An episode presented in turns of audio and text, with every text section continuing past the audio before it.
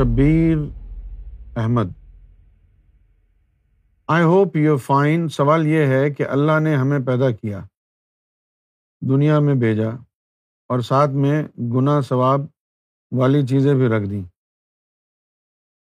میرا سوال یہ ہے کہ اللہ کو ہمارے گناہ سے کوئی تکلیف ہوتی ہے یا کوئی اور ریزن ہے جو ہمیں سختی سے منع کیا ہوا ہے؟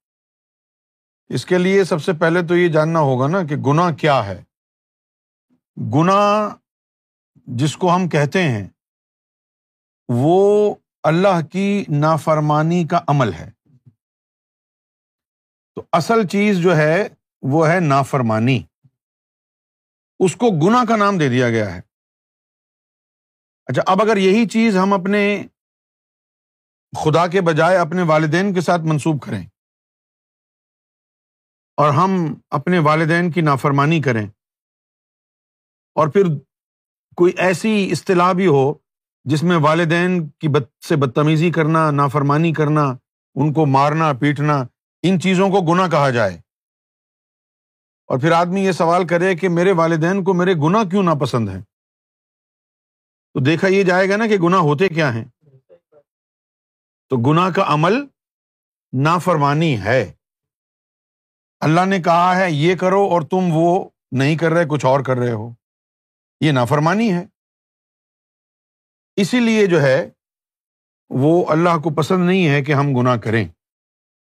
لیکن اس کے باوجود بھی اللہ تعالیٰ نے قرآن مجید میں کئی مقامات پر یہ فرمایا ہے کہ یہ دو چار گنا جو بڑے بڑے ہیں جیسے شرک ہو گیا۔ ٹھیک ہے نا؟ امبیا اکرام کی بارگاہ میں گستاخی ہو گئی۔ اولیا اکرام کی بارگاہ میں گستاخی ہو گئی۔ تو ان چیزوں کے علاوہ جو بھی تمہارے چھوٹے چھوٹے صغیرہ گناہ ہیں، ان کی پرواہ مت کرنا، میں معاف کر دوں گا۔ تو اب جو ہم چھوٹے چھوٹے جو گناہ کرتے رہتے ہیں، ظاہری طور پر، صحیح ہے نا؟ دن رات کرتے ہیں۔ اللہ اتنا مہربان ہے کہ اس نے پہلے سے کہہ دیا ہے کہ میں تمہارے یہ سارے گناہ معاف کر دوں گا۔ یہ جو بڑے بڑے دو چار گناہ ہیں، یہ مت کرنا۔ صحیح ہے نا؟ یہ تو بالکل ہی یعنی سمجھ میں آنے والی بات ہے۔ اس میں آپ کو کوئی پریشانی تو نہیں ہونی چاہیے۔ میرا سوال یہ ہے کہ اللہ کو ہمارے گناہ سے کوئی تکلیف ہوتی ہے؟ نافرمانی کی تکلیف والدین کو بھی ہوتی ہے۔ تو نافرمانی کی جو ہے، آپ کی جو حرکت ہے اور ہماری جو حرکت ہے نافرمانی کی، یقیناً وہ اللہ کو بھی پسند نہیں ہے۔ اور نافرمانی کیا ہوتی ہے بیٹا؟ آپ بڑے ہو جائیں، آپ کی اولاد جب آپ کی بات نہ مانے، تو پھر آپ روئیں گے۔ اور پھر آپ کا دل ٹوٹ جائے گا۔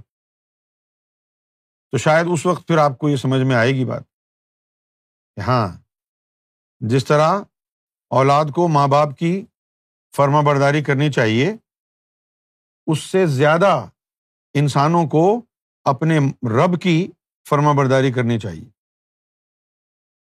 دیکھیں، یہ قرآن مجید کی آیت ہے صورت النساء کی۔ آیت نمبر تھرٹی ون ہے۔ یہاں پر اللہ تعالیٰ نے ارشاد فرمایا ہے کہ اگر تم کبیرہ گناہوں سے جن سے تمہیں روکا گیا ہے، بچتے رہو۔ تو ہم تم سے تمہاری چھوٹی برائیاں، گناہ مٹا دیں گے اور تمہیں عزت والی جگہ میں داخل بھی فرما دیں گے۔ اب یہ کتنی خوبصورت بات ہے کہ اللہ نے کہا ہے کہ کبیرہ گناہ نہ کرنا، باقی جو سخیرہ گناہ ہوں گے، وہ ہم تمہیں معاف کر دیں گے اور عزت بھی دیں گے۔ تو یہ اللہ کی کتنی فیاضی ہے، اللہ کی مہربانی ہے۔ وہ ہمارے تمام صغیرہ گناہوں کو معاف کرنے کا پہلے سے ہی کہہ رہا ہے۔ کرم ہے نا یہ؟